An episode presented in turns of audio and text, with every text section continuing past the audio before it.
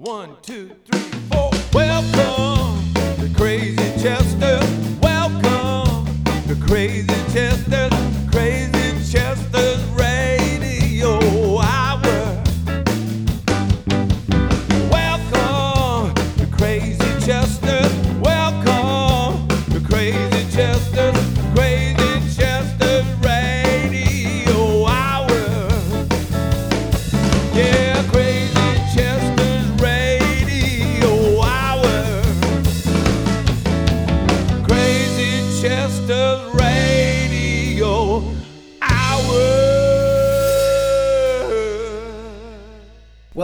Crazy Chester Radio Hour. My guest today is Paul Ossola. Paul is one of my favorite bass players and and people, and uh, he moved here to Nashville a few years ago from New York. And uh, the fact that he was both a member of the Saturday Night Live band and Levon Helm's band immediately piqued my interest because there's two of the best gigs you can ever get.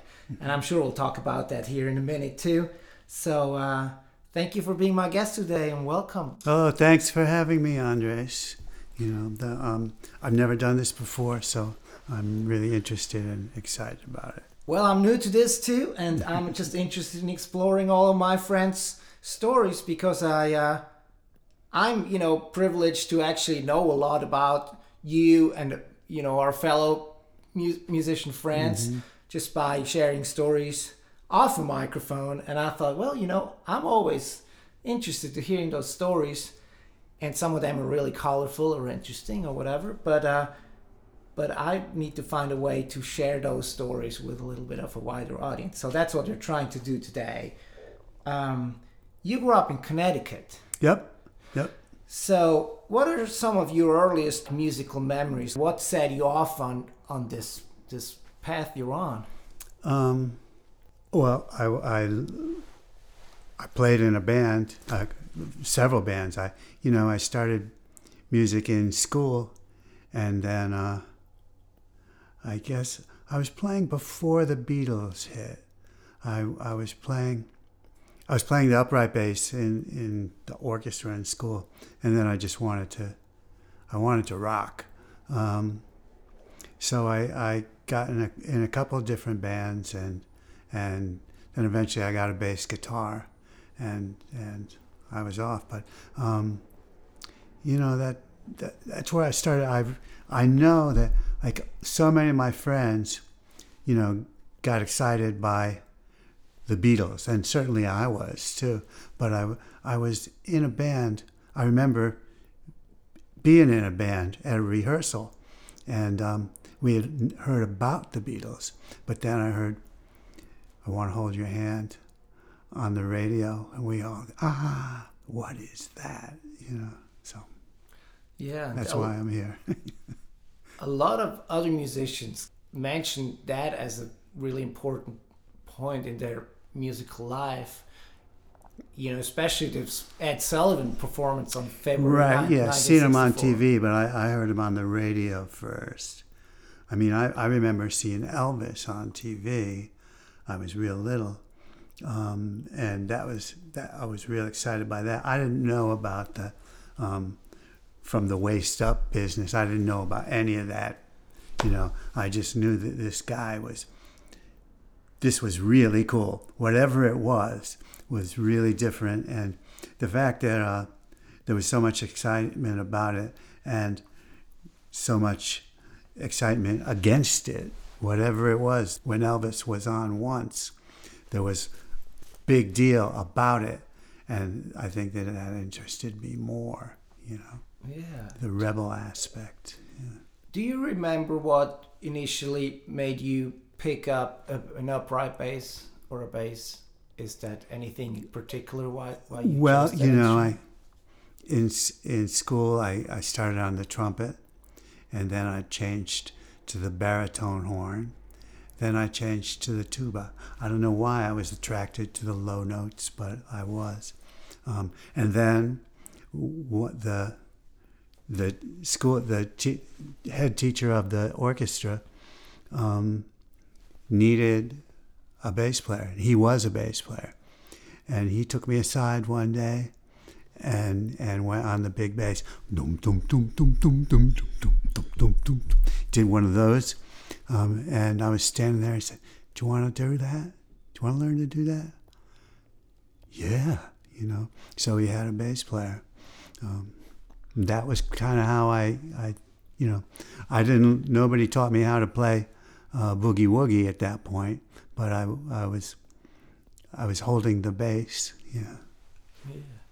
Was was Fancy the first like real band you played in, or did you have a band before that? Yeah, I had bands before that. Um, that you know, we were the first ones that that I made that was in that made a record. Um, but I had plenty of garage bands and uh, um, different bands. We had uh, like in in high school, I, I I was in a band called the Talisman. That was the fir- that was the first band I was in in high school, and then uh, when I went to college, got in a band, and then eventually uh, more band. Eventually, Fancy became the, the first band that, that made a record. Yeah, and uh, Fancy then turned into the Scratch Band eventually. Yep. Right? Yep. And who are some of the people in that band? Because I know some of those people are still people you Mhm. frequently collaborate with. In which band? The Scratch Band. Scratch Band. That was, uh, you know, Christine Ohlman, the Beehive Queen, and um, G.E. Smith, and Mickey Curry, and Robert Orsi, and myself. Yeah, and uh, Now, there were many incarnations and it actually started from a different band without half of those people. Um, but that was became the Scratch Band, the, the, the main uh, band that was together for the most time and Yeah. got the most, uh, the biggest level of success. and Mickey Curry obviously you know became Bryan Adams' yeah, drummer and has been with him for all of Bryan Adams' career. G.E. Smith is one of the most you know regarded guitar players. Mhm. Christine Ohlman has made quite the name for herself as an artist and as a sometime featured singer for the Saturday Night Live band too. So how how was that? I mean, obviously all of you guys had the talent and the the determination to to wanting to turn this into a career, but it's pretty unique still that there's that much talent in a band from not a center city necessarily. it's really uh, was it is a, a unique situation because um, I'm still in contact with with pretty much everyone in the band, w- with all those people, and um, a lot of us remember each other's birthday, um, and. Uh, you know, and, and like most most of the bands that I've been in since then and before, I don't know anybody's birthday. I might still be friendly with them, but we all know. I just know when when uh, I know when everybody's birthday is, Yeah, and all- uh, you know, don't necessarily even contact them on their birthday, but I I you know acknowledge that they're a year older. Yeah, and uh, a lot of those guys, you know, you reconnected or you, you had different intersections throughout your career, and we'll, we'll get to that in a minute. Uh, after that, though, you eventually moved to to New York. Was that around the time you were in a band called the Yankees? No. Um, the Yankees was just like a, a studio recording band uh, uh, for for me. We um, at one point um, the manager of the scratch band uh, formed this label called Big Sound Records, and um, it was around the time of the punk and new wave uh, music going on, and um, so the scratch band was like a, one of the, the bands that recorded at the studio um, all the time. And, and anyhow, so the studio where um, our manager was centered. Um, anyhow, sometime, somehow they, they hooked up with Jon Tiven, and, and uh, uh, so that was really Tiven's band.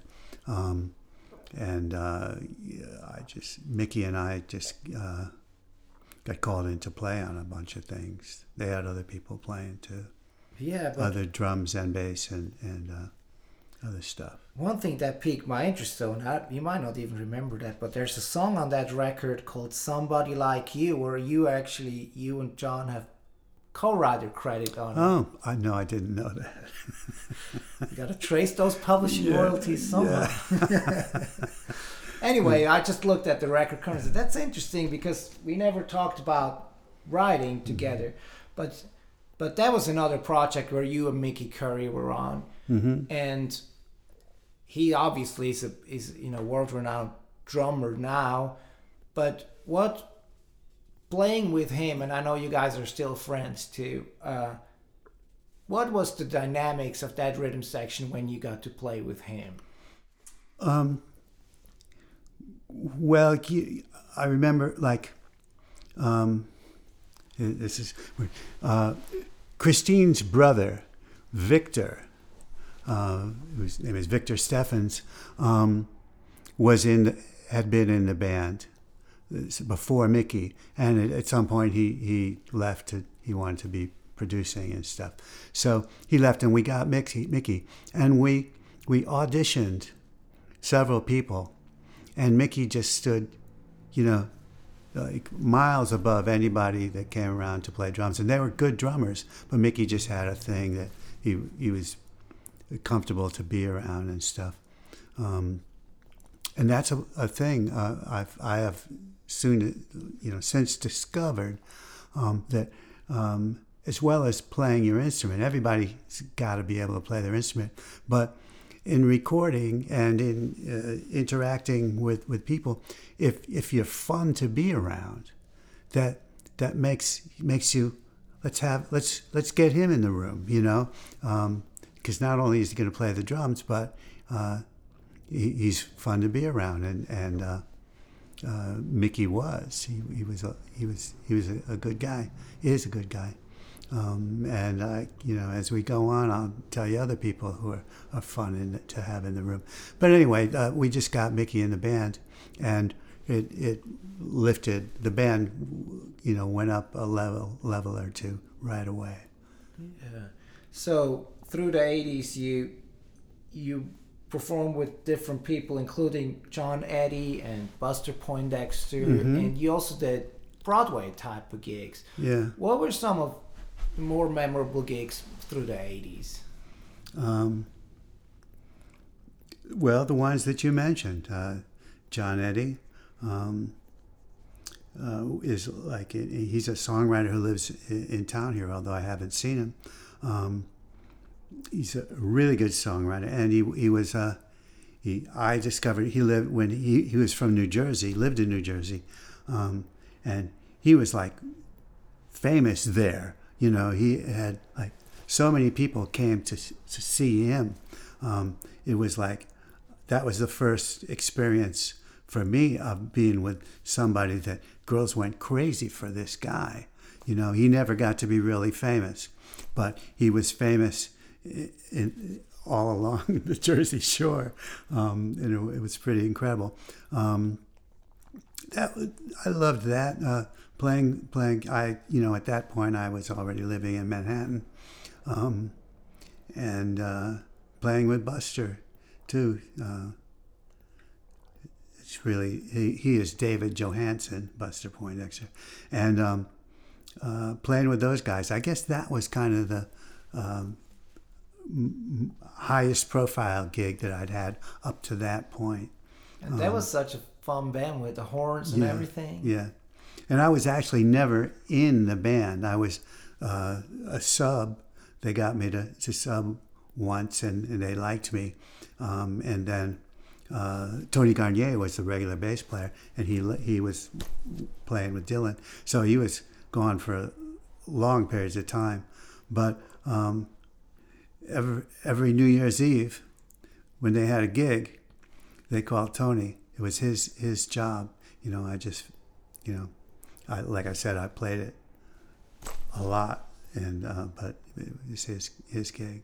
Yeah. That, that Levon was the same thing. Actually, I never was officially in the band, um, but uh, Mike Merritt, who I was subbing for, um, once they uh, once once I had subbed it once, I you know Levon liked me, the guys in the band liked me. It, it worked out good, so they they kept me going and and you know it's a thing once you get once they're comfortable with having a sub then the guy who's you're subbing for is more more comfortable to to take the, the gig off so you know both of those gigs um, that that is kind of how it evolved for me um, and we'll talk more about Levon here Yeah. in a minute too.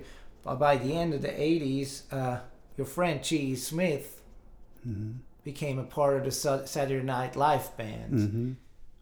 and then eventually you got you got a call to do that gig. How Mm-hmm. did that come about? Was he your entrance into the Saturday Night Live band? Oh yeah. Um,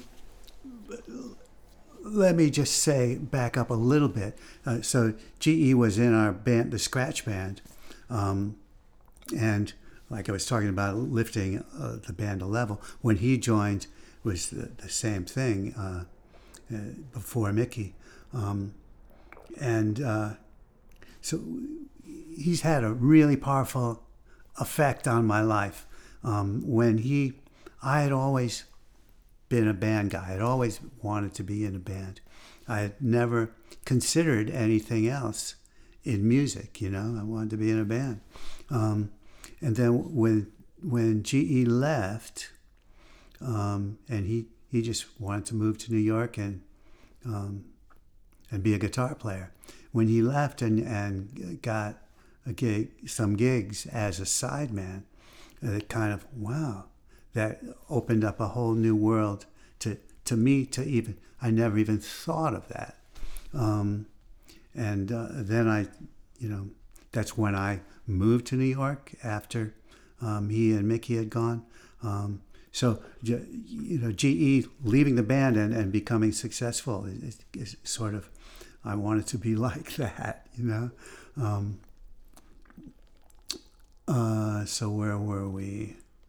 H- How did you get into the Saturday Night Live? Oh, oh, with that. Um, you know, um, I think that Christine might have might have told George to call me, um, but I'll tell you, I was I had been in New York a few years, and I had, had was working some. I was doing done done a few records, a few jingles. Um, I was getting by, but I really wasn't doing real well, and um, I was I was walking one day. Uh, there's a nice place to walk. I was walking, and I was out and about, and I just kind of said to myself, "Boy, you know, it might be time to get real here. Not really making much of a living, not getting by. I um, I dropped out, had dropped out of college years before, um, and I thought, well, it might be time to just go back to school and get real and get a job. And I went home that day, like within an hour of I was having those thoughts. Um, I went home and on my, I had a, a message machine back in the day. Young people don't even know what that is, but um, uh, uh, you had to go home to check your machine. And I went home and there was a message from George. He, he always called me boss when I was in the band. Uh, It's uh, funny. I had Christine Ohlman on my podcast before, and she actually mentioned that nickname too. um, because I was not the leader of the band, but I was the guy who who like dealt with the own the club owners. You know, I would I was the guy who collected the money at the end.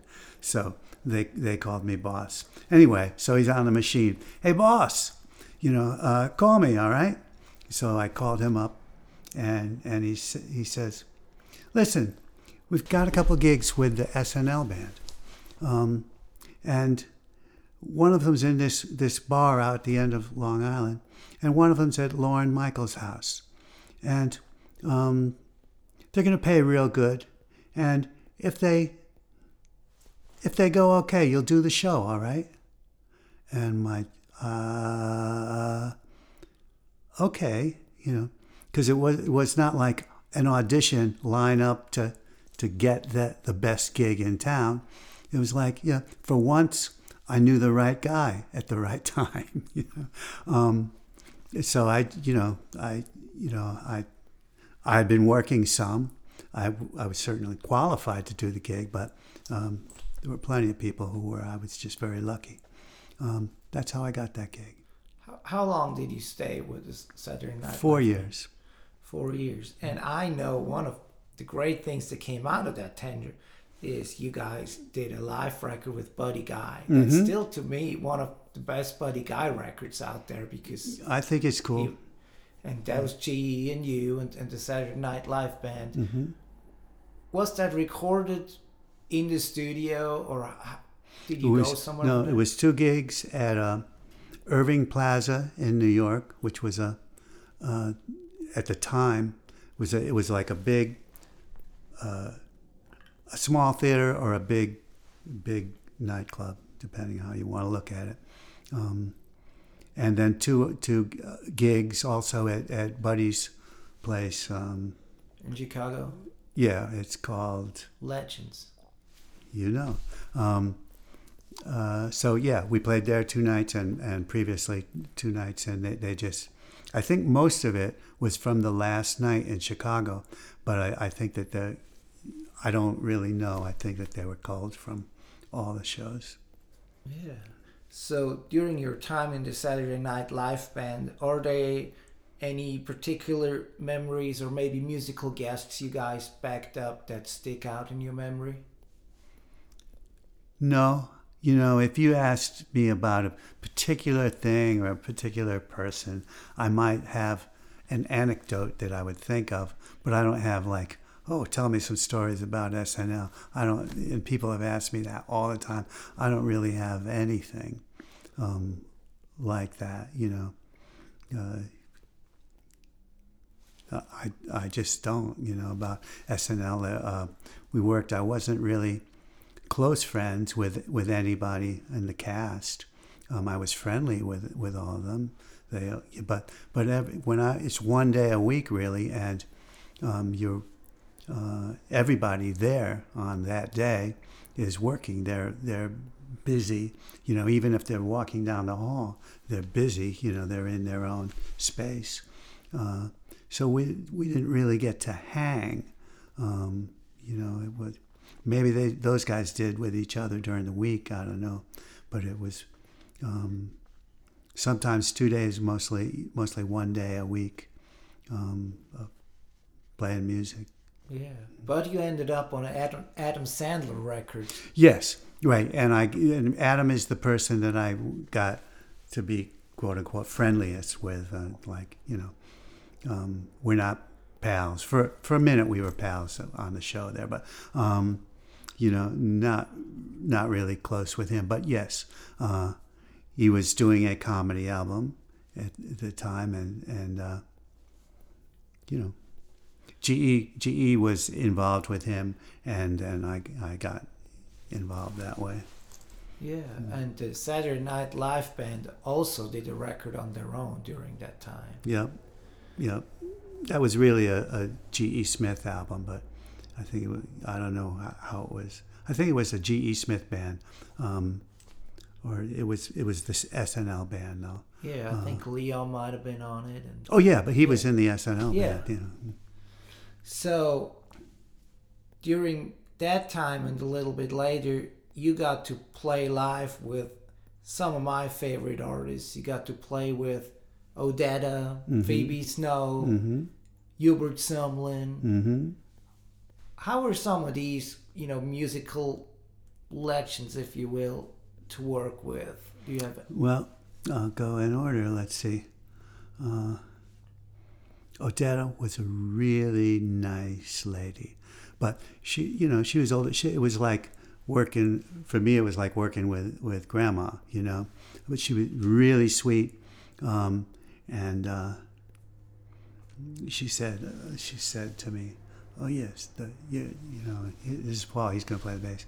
Oh, the bass. It's like my magic carpet." you know, that's what she expected me to be, her magic carpet. And, you know, it was that kind of thing, you know. Uh, she was really, really nice, really warm. Um, again, I didn't get to be pals with her, you know. She didn't call me to go have coffee after the session, you know. Um, but on the session, she was she was really nice, a nice lady, and uh, like Phoebe, Phoebe was was someone that uh, that I just knew from around town, and she um, she called me to uh, to play one day, and I did that for um, I don't know for a couple of months. Uh, you know, but she didn't really work a lot. But she was she was a lot of fun. She was I you know to use the word I'll say it crazy. Um, she was crazy in a really sweet way. Um, I guess a lot of famous people are, are that. You know, it's it's crazy to me or you, but you know, she's not really crazy in her world. Um, but and she was uh, eccentric, I guess is um, a better way to put it. She was really a lot of fun, and she was so sweet and smart.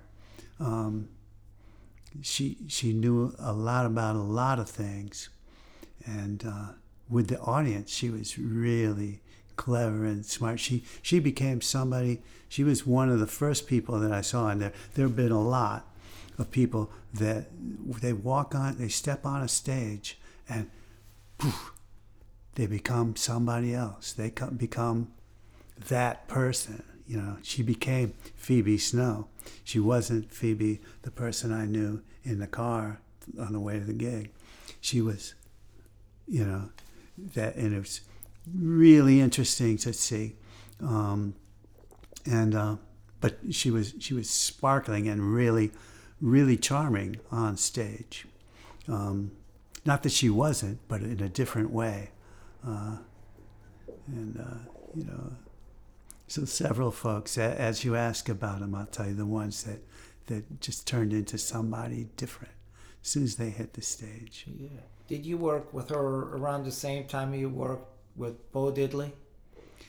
Uh, yeah, there was a, a time, it was like uh, after I stopped doing the S- SNL, but I was still in uh, in New York, and uh, um, you know, there was a period there that I was just like, uh, I was still a freelance musician, and um, I was, uh, I, I say it all the time, playing with anybody that lets me, um, and that's when I, you know, again, subbing with for somebody uh, with Bo, um, and that's a, again another thing that I got to do quite a bit over a couple of years. Um, Bo was a really sweet guy. Again, not you know like uh, you know you'd you'd hang with the band people and go to the gigs and um, like he didn't he didn't show up to sound check. You know I saw I saw him do the, during the gig. He was really sweet and uh, and friendly, and we had a couple chats about Cadillacs. He likes he lived in Florida and he liked to uh, he got old Cadillacs, old like in the uh, 60s and 70s, um, and rebuilt them. That's kind of what he does. I never saw one of his cars, saw a couple pictures, um, uh, but uh, we talked about that. Um, but, you know, like, again, he wasn't somebody that I had over my house for coffee. He was he was just a, you know, I was I was working for him, and he was he was another really really great guy. Yeah. So he is so much known for have a, having a very rhythmic sound, Yeah, and for a bass player, that must be a pretty cool gig because you can really dig in there and be part of that. yeah. But you know, um, an interesting thing about that, the you know they say the Bo Diddley beat. He's the only guy that has an, a beat named after him. Um, so it's dum dum dum dum dum dum dum dum That's what people generally think of as the the Bo Diddley beat. They didn't really want me to play that. And like if you listen to the the song Hey Bo Diddley, he kind of plays around that. It's kind of warped or morphed into that dun dun dun dun dun thing that that uh, people play. So oh, let's do a Bo Diddley thing, and that's what they play. But that isn't really the beat on the Bo Diddley record. Uh, he plays, he implies that and plays around it. Um, so when I got that the first time on that gig, you know, they opened the show playing that beat, dun dun dun dun dun, because that's what uh, most people, what white people know him as, is playing that beat. Um, and but then then uh, Margot, the MD, said, "Don't play that all the time. You know, play around it." And she she's told, turned me on to that. You know that it wasn't just that beat. I mean, I kind of knew it before I went in, but but I was surprised that that I'm not surprised that they knew it, but I'm surprised that that they were were uh, they wanted to keep it that way and not not make it the the way that it had morphed into. Yeah. Um, so um, that was that was a cool thing about that that gig playing with Bo and learning that learning to play around that groove, uh, but still but still making it feel like that, but but not be that. Yeah. So you mentioned David Johansen before, hmm who, uh, you know, Buster Top Poindexter before that was member of New York Dolls. hmm Was he your entry into getting to work with Hubert Sumlin? Because I know No. he did some work with Hubert too. No, no, no. Uh, that was with GE. Um, uh, he uh, he just uh, he just got he got some gigs, um, play, like they were as a duet. Like it, at first, it was like GE Smith with Hubert, and then uh, so we did a few of those, and then it was uh, Hubert featuring the GE Smith band, um, and and it was both. Uh, he was he was a really interesting guy, um, nice guy, uh,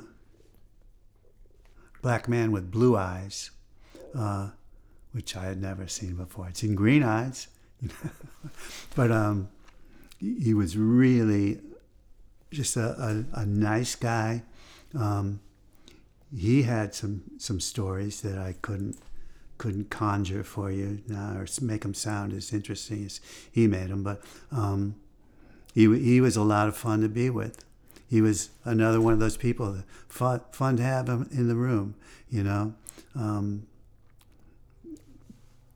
uh, Hubert was just a, and what a guitar player! Not, um, not like Buddy Guy, like not a fiery guy like that, but he, um, he, he had a thing, you know, that uh, you'd go have to go and listen to some Howlin' Wolf records and and check it out because I couldn't describe how he played, but uh, he was he was special and unique. Yeah, I got the chance to see him live when I was still living in Switzerland. He would Uh-huh. come up, and that was really special for Mhm. sure. Uh, around the same time, I believe you played on a really great record that I love, and that's Peter Wolf's Sleepless album. hmm Do you remember anything about how that job came about? I remember. Uh, I yes, um, Kenny White was the producer, and he it was in the summer. It was the summer before 9/11 happened. It was in July, and he uh, Kenny called. He said, "Listen, um, we got a session tomorrow. Can can you make it?" Uh, well, I think so.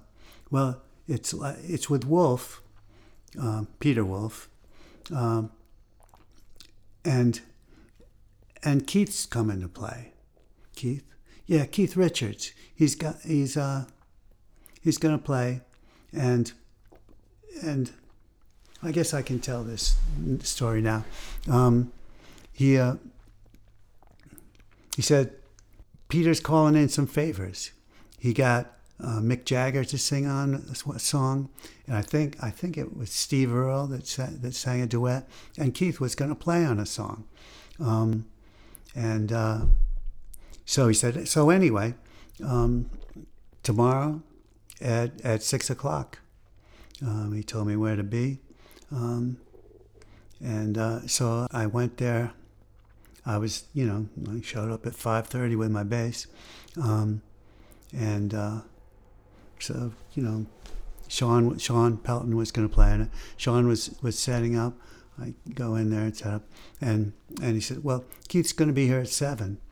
And his amp was was sit, setting there before, and he walked in at one minute before seven, uh, very professional, and um,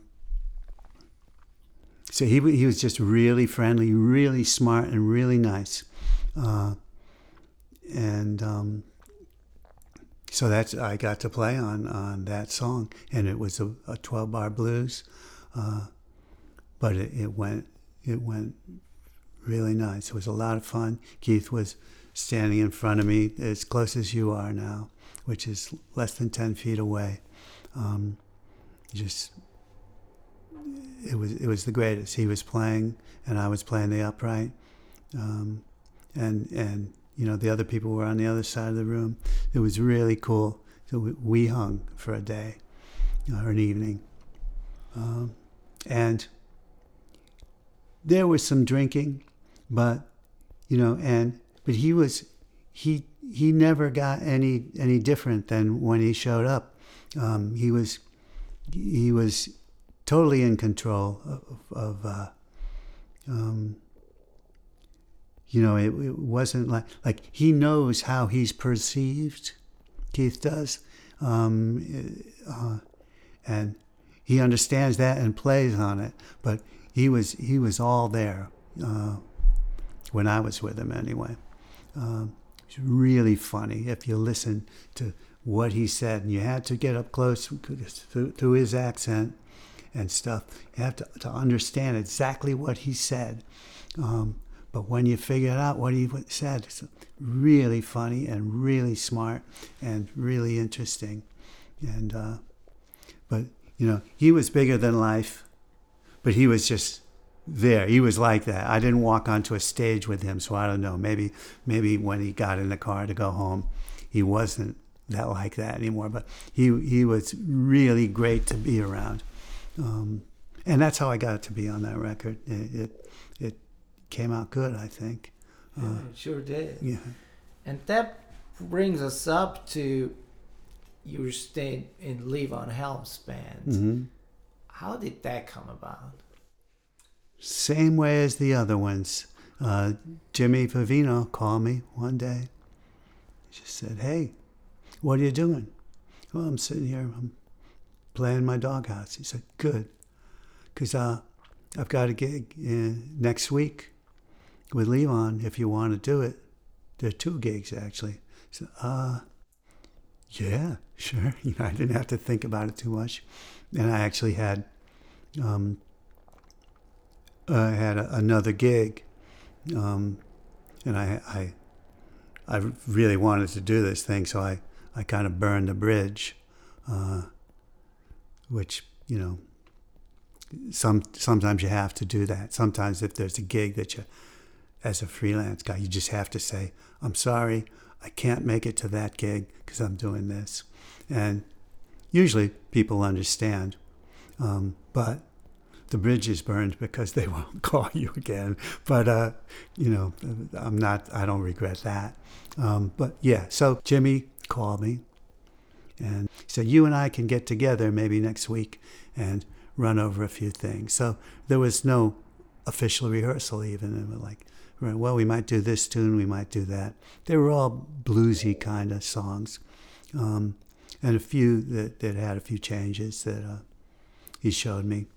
Um, but that was totally a feel thing, you know, and and the first gig I, I played and, you know, Levon and I just clicked, you know, and uh, um, I didn't know what to expect, but he, he you know, it, it clicked, we clicked, and you know, after the gig, he, he, he, I didn't have to ask, he, you know, he, he knew that he already had my num- number.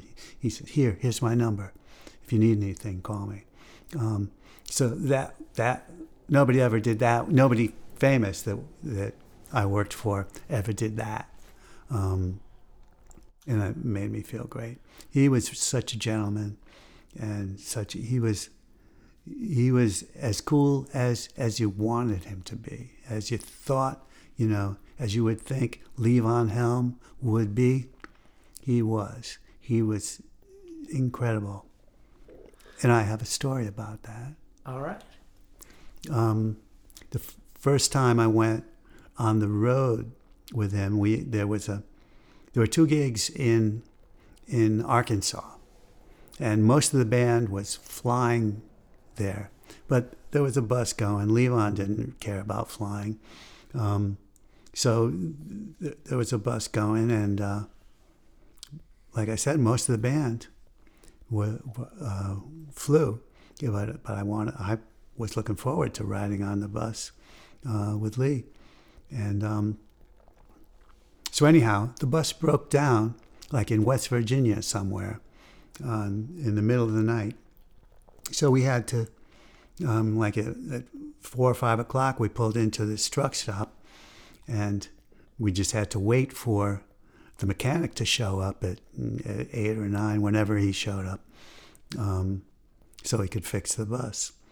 And so we're we're just laying out on the bus, and Lee comes over and says, "Baldy, let's go. Let's go. I'll get you some breakfast." Oh, okay, sure. So we went in this truck stop place in, in like it was somewhere in West Virginia, with really rural place, and so we're sitting down to breakfast, and Levon is really looked like Mr. Everyman. He was dressed like you know, he was. If you didn't know who he was, you wouldn't think he was a famous musician and movie star. Um, but he was, and he was just there. He was cutting up with the the waitresses, and and they were they just thought, oh, what a nice old man, what a cool old man, and I I loved that that you know they didn't know who he was, and but he and, but he wasn't he didn't act like a famous person that that was like too cool to be hanging with them. He he was one of them. He was one of us. He was a human. Um, and it, w- it was really great, and I loved seeing that. I loved that part of him. You know, if he was here right now, he, he'd make you feel like uh, you were brothers. Uh, he just did. Uh, geez, I, tear up when I think of him. Yeah, I mean, Yeah. I never really got to meet him. I got to see him perform a few times. Mm-hmm. But I mean, even not knowing him, I feel I got this deep connection just through his music and just the way he presented himself on stage. yeah. I mean, I, it's it's no surprise to me why he become such a, an iconic person in American music because it's his playing, his singing, but it's this whole aura, this whole thing that you have. Yeah. Yeah. You you told me a story once that I love, and I try not to give too much away, but I would love for you to recall it. And you were on stage once, and the band is about to play a song you don't really know. Oh, yeah. I love that story. Would you mind telling that? No. Um, so we're playing. It was. Um, it makes no difference. That got Yeah. somebody. Somebody. Uh, Levon must have called it. They say, "Hey, let's play this," and um, there was a. I hadn't played it before. There were. There was a chart somewhere, and it was, I had a pile of charts. Um, but it wasn't organized or anything because most of the songs, there very rarely was call for a chart. But anyhow, oh, let me let me get the chart for that. Let me find it, and I couldn't find it at that moment. This, you know, they're about to say one, two, three, four. I couldn't find the thing, and I didn't know this song very well. So, you know, it starts, and um, it's not really a a simple one, four, five tune. It's not a complicated song. But it has quite a Uh, few it- it ha- yes, few few different sections, and there are a couple different bridges, and it it um anyway.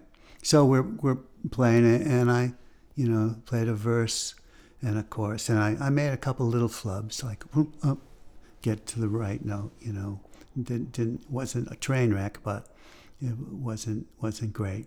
Um, and then Levon at some point, he's playing the drums, standing next to him, and he he says, "His you know I couldn't hear him, but he said, watch me,' and so I read his lips, watch me."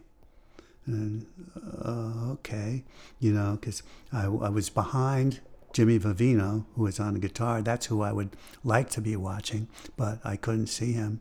So, and Levon, after that, I just watched him, and through his, watching his body and where he made accents and the way that he he played the song with his body, I I never made a mistake, and I really I've told you I feel like he had some kind of mojo, some kind of thing that he put on me for that song that I didn't make any more mistakes. I just knew the right thing to play, and I played it. That's the story. And although Rick Danko mainly played an electric bass Mm-hmm. in the band, he wanted his bass player in the Levon Helm band to Yeah. play an upright bass. You know, I, I read in his in his Lee's first book, uh, "This Wheels on Fire." Um, I remember reading in that uh, that he he didn't he didn't like electric bass, and he said something like, "Well, when the Fender bass came in, it changed everything in music, because um, the bass it, it just was a different kind of sound, so it made everything louder, and you you lost the um, the earthy sound of it. The way that the drums uh, interacted with the bass was different because the bass was um, was just different. It, it uh, and if you know about uh, about an upright bass and, and drums now, if they're not amplified, uh, the bass is like the sound, and, and the drum is drum is punches up in, uh, in frequencies above that, um, and somehow uh,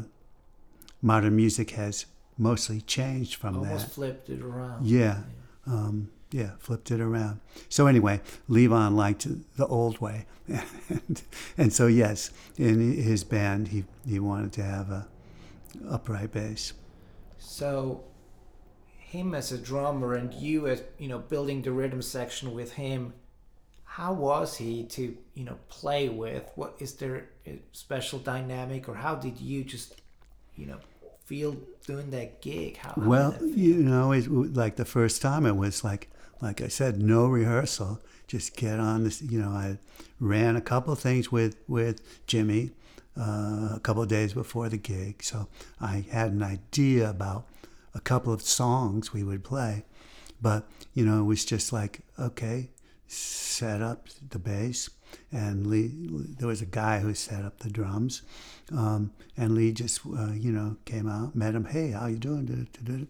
Um, came out and started playing, and we just uh, fell into it. And yeah, you just uh, like he's obviously uh, the the focal point. So you know, my job was to try and play in a way and be a way that he was just comfortable in doing what he did. And you know, after a little while, you you feel like there are subtleties in the rhythms um, that you know you just just feel naturally, and and he he had such a natural feel, and it wasn't you know he was rock solid, but it wasn't like metronomic like some people. Uh, some and it's a, that's a good way to play too. But he he he just swung, uh, and uh, so I learned so much playing with him the first time, and then uh, I learned from the first time. I realized, you know, pay attention and keep your hat on, because because every time I played with him, it was just such an experience playing. Like it was different than than anybody else that I had played with. Um, and luckily, he liked me too, because that's why I was there uh, more than once. Um, so yeah, he was he was easy to play with because it was it just felt so great, you know, always. He never really said anything to me about play this way or play that way. Um, no, never anything. You know, just do what you do, and that again, uh, people that you know, like you get to a to a level, and you know, you're supposed to do what you do. Very rarely do you get to a gig where they, they want particular things from you. Um, sure, if it's a, like a Broadway or reading gig, you know, you play what's on the paper and and uh, do that. But but as an interpretive playing like we do, um, nobody ever says do it like this. GE used to say to drummers, we had a different drummer. He kind of, well, gee, uh, what should I do? What should I do? Just play great, he would say. Just play great. Don't don't think about anything, you know. And that's what he that's what he wanted. Just be yourself and be the best you can be, and that would be good, you know. Yeah. And a lot of those gigs were at Levon's barn, Mhm. but then also there were some road trips. You mentioned Yeah. the one where the bus broke down, Mhm. but one of those road trips took you guys down to Nashville, Yep. and you guys performed at the Ryman. Mm-hmm. That was recorded for a PBS special and Mm-hmm. a live record called Ramble at the Ryman, which Yep. was the last album that came out before he passed, Mm-hmm. and which won a Grammy. And you were on that Yeah, record. yeah. Do you um, remember anything about that particular? that particular thing, well, that was actually the second time that we played at the Ryman. Uh, but um, yeah, and I didn't know that they were going to DVD it uh, until I got to the gig. I guess everybody else knew, but uh, anyway, um, it was it was just another gig, you know.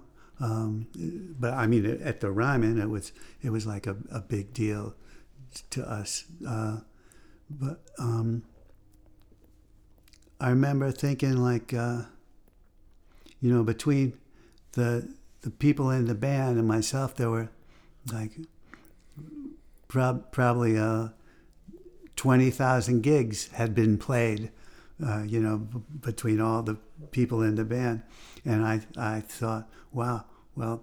Of tho- those gigs, that's the best one for me. Uh, you know, it was really a, a great night. Um, but we just did what we did, and a few stars were were there, and it was it was wonderful. And I just feel feel really lucky to have been there. Feel lucky to have been been in the barn playing with Lee. You also got to record with Levon in the studio a few times on Mm-hmm. an Arlen Roth project, on the Christine Ohlman project. Mm-hmm. How was he in the studio? Was that the same or was that He different? was the same. He was uh, just a really sweet man. Play, when he sat down at the drums, he played great. One thing that I might have told you, we were doing this this recording for a guy, um, and there was a guy who was the quote unquote producer. He was really the guy that that had the money, the guy that the money guy. Um, so so we played it, this song. It was a 12 bar blues, and went in to listen to it. And we, the guy says, "Well, um, that was good, but I." And we play we first time we played it. Le- Levon played what he you know like himself. He played that kind of Levon band thing. He played it um, and what what I just imitated wasn't it. But anyway, um, so the guy says, "Well, yeah, that was good, but what I kind of had in mind was dun dun dun dun dun dun dun dun dun." dun." He, you know, kind of imitated that kind of sound, and Lee was so sweet and so. Oh yeah, I get it. Absolutely. And he was, like I said, the nicest guy in the world. You know, he just charmed everyone there. Um, he was real. It wasn't like charming him by make believe. He was just who he was. I understand you. Absolutely. This is great. Yeah, let's do it right now. I'll get it. So we go back in the studio. He plays exactly the same. And the guy loved it. now, maybe the guy just said he loved it. Maybe the guy didn't know the difference. But anyhow, we went out and after he and he I know because I was playing with him. He played pretty much exactly the same. Uh, didn't change anything, but uh, the guy loved it. And that's the thing, you know, studio guys will tell, you know, stories of like, you know, the producer a lot of times doesn't know what he's asking for. Um, you know, play it a little more green or whatever. You, you're not not talking about you, um, but um, you know they'll ask for sometimes things, and and there's always stories about well I did this or I I you know I touched this dial that didn't do anything, and then the guy liked it, whatever. Um, this particular thing, that's w- what he did, um, and it was it was great because I realized that he didn't do anything other than um, be nice to the guy. Yeah, you know, I think as a producer, the most talent you need to have is cast your project right. Yeah. Hi- call the right guys, Mhm. know what these guys can contribute to Mhm. the project, and then your job is easy. Yeah, That's how I my way of producing is if I hire you, I know what you bring. If I hire Lynn Williams, I know what he brings to the session, and then uh, absolutely. the job for me is easy because I'm, you know, you're gonna produce your own parts the way they need to need to fall. So Yeah. Well, this guy had hired Levon Helm, uh, and but he wanted him to to not be Levon Helm, and he, you know, so. But that's that's a whole other story, and I'm not giving any names about that. so two years ago, we went down to Muscle Shoals and did a 40th anniversary celebration of the Last Waltz. hmm and I asked you to be in the band for it, which was you know no brainer for me due to your connection with Levon. We had Bones Malone lead the horn section, who was in the horn section of the last waltz, and I tried to cast the band in order to being able to getting as close to replicating their sound as possible. And obviously, the hardest part to to the biggest shoes to fill in a way, I think, is Levon's, you know, because he had such a unique and identif- identifiable way to play. And I asked Lynn Williams to play drums on that show because I knew he was, for everybody I know, probably the closest kin and could really, you know, do a good job doing that. Out of your perspective, how, how how did you how was that show for you? First of all you going back to that songbook mm-hmm. that you played with Levon a long time but then at the same time obviously not having Levon next to you. Was that bittersweet thing or just like a joyful thing to be able to revisit how did you perceive that project Well, uh, you know, I I really liked it a lot. I I I loved the music. I didn't really think about. I didn't think about. Uh, I didn't think about Levon too much that night. You know, we we were just playing music, and that's how, how you know, how we played this the music with Levon. Didn't really think about anything else. So I was pretty much trying, not trying. I was just in the moment, um, playing with, playing with Lynn, playing with you, playing with the people that were there. We were playing band music, but uh, I was just playing music with my friends. You know. so obviously you had a lot of great drummers to work with your career starting with Mickey Curry Sean Pelton Mm-hmm. uh, Levon, obviously.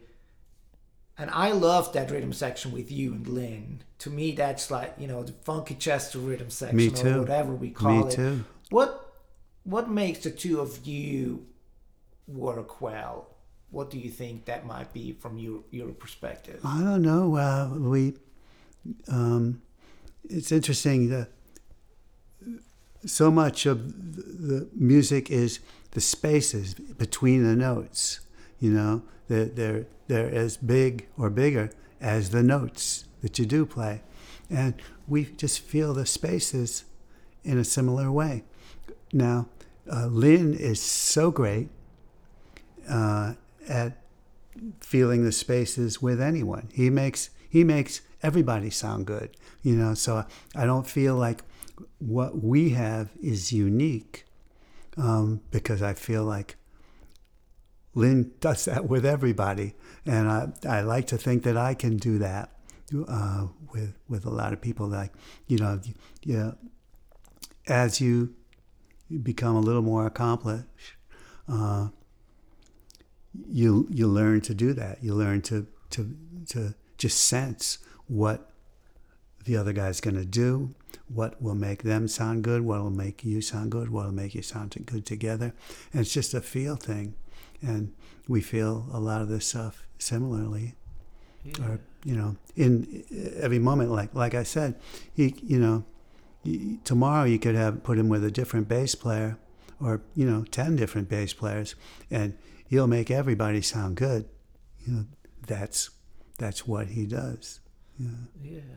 So I think about eight years ago, you moved to Nashville after being based in New York for a long time. Yeah. What made you move here? Well, um, the music work was slowing down in New York. There, there was just less and less work, and um, less for me. Uh, and um, so I was, I was, I just felt like it was time for a change. Um, truthfully, uh, at the at the time, my my marriage had broken down, that is, was had fallen apart, and I had wanted to move to Nashville like 20 years ago. Um, and my wife, at the time, my wife, uh, said, "No way, we're not moving down south. Forget it."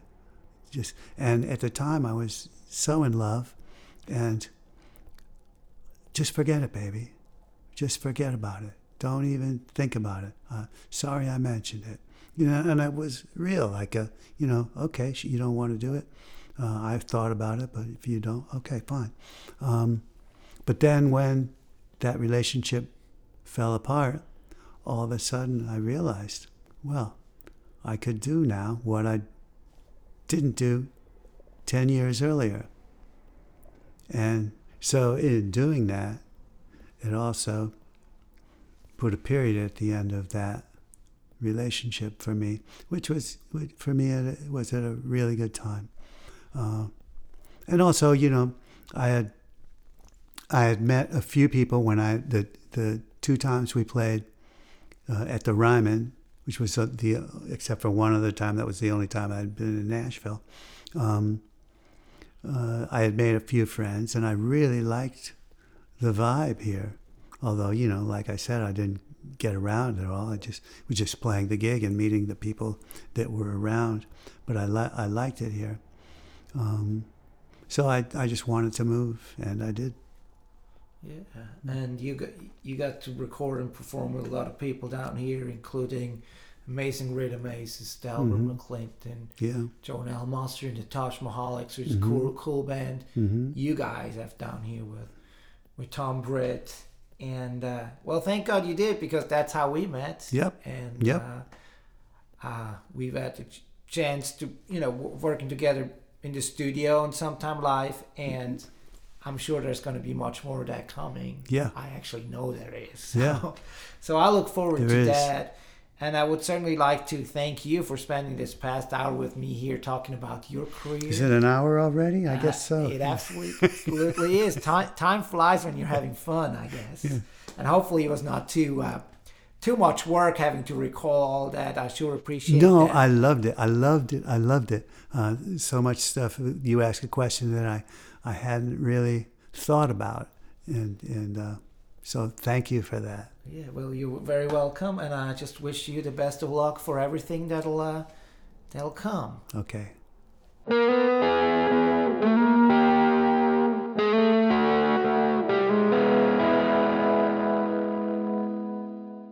This was the 42nd episode of the Crazy Chester Radio Hour. Thanks for tuning in today. If you enjoyed today's episode, please make sure to check out some of our earlier episodes and subscribe to the Crazy Chester Radio Hour podcast on iTunes or look it up on YouTube, TuneIn, Stitcher, or SoundCloud. That's it for today. See you next week.